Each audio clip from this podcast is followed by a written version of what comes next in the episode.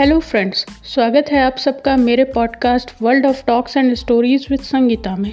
तो फ्रेंड्स आज मैं आप सबके लिए सुंदरकांड का एक बड़ा ही दिलचस्प प्रसंग, मैं ना होता तो क्या होता, लेकर आई हूँ। तो आइए सुनते हैं इस प्रसंग को। अशोक वाटिका में जिस समय रावण क्रोध में भरकर तलवार लेकर सीता माँ को मारने के लिए दौड़ पड़ा, तब हनुमान जी को लगा कि इसकी तलवार छीनकर इसका सिर काट लेना चाहिए। किंतु अगले ही क्षण उन्होंने देखा, मंदोदरी ने रावण का हाथ पकड़ लिया। यह देखकर वे गदगद हो गए। वे सोचने लगे, यदि मैं आगे बढ़ता तो मुझे भ्रम हो जाता कि यदि मैं ना होता तो सीता जी को कौन बचाता? बहुधा हमको ऐसा ही भ्रम हो जाता है। मैं ना होता तो क्या होता? परंतु ये क्या हुआ? सीता जी को बचाने का कार्य प्रभु ने रावण की पत्नी को ही सौंप दिया।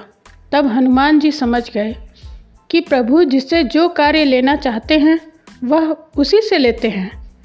आगे चलकर जब त्रिजटा ने कहा कि लंका में बंदर आया हुआ है और वह लंका जलाएगा तो हनुमान जी बड़ी चिंता में पड़ गए कि प्रभु ने तो लंका जलाने के लिए कहा ही नहीं और त्रिजटा कह रही है कि उन्होंने स्वप्न में देखा है। एक वानर ने लंका जलाई है।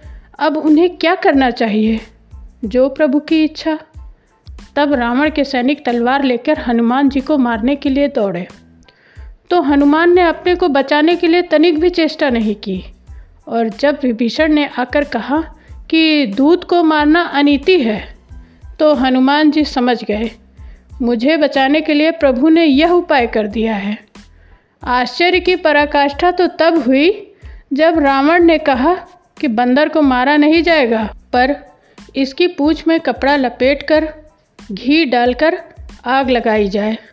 तो हनुमान जी सोचने लगे कि लंका वाली त्रिजटा की बात तो सच ही थी, वरना लंका को जलाने के लिए मैं कहाँ से घी, तेल, कपड़ा लाता और कहाँ आग ढूंढता?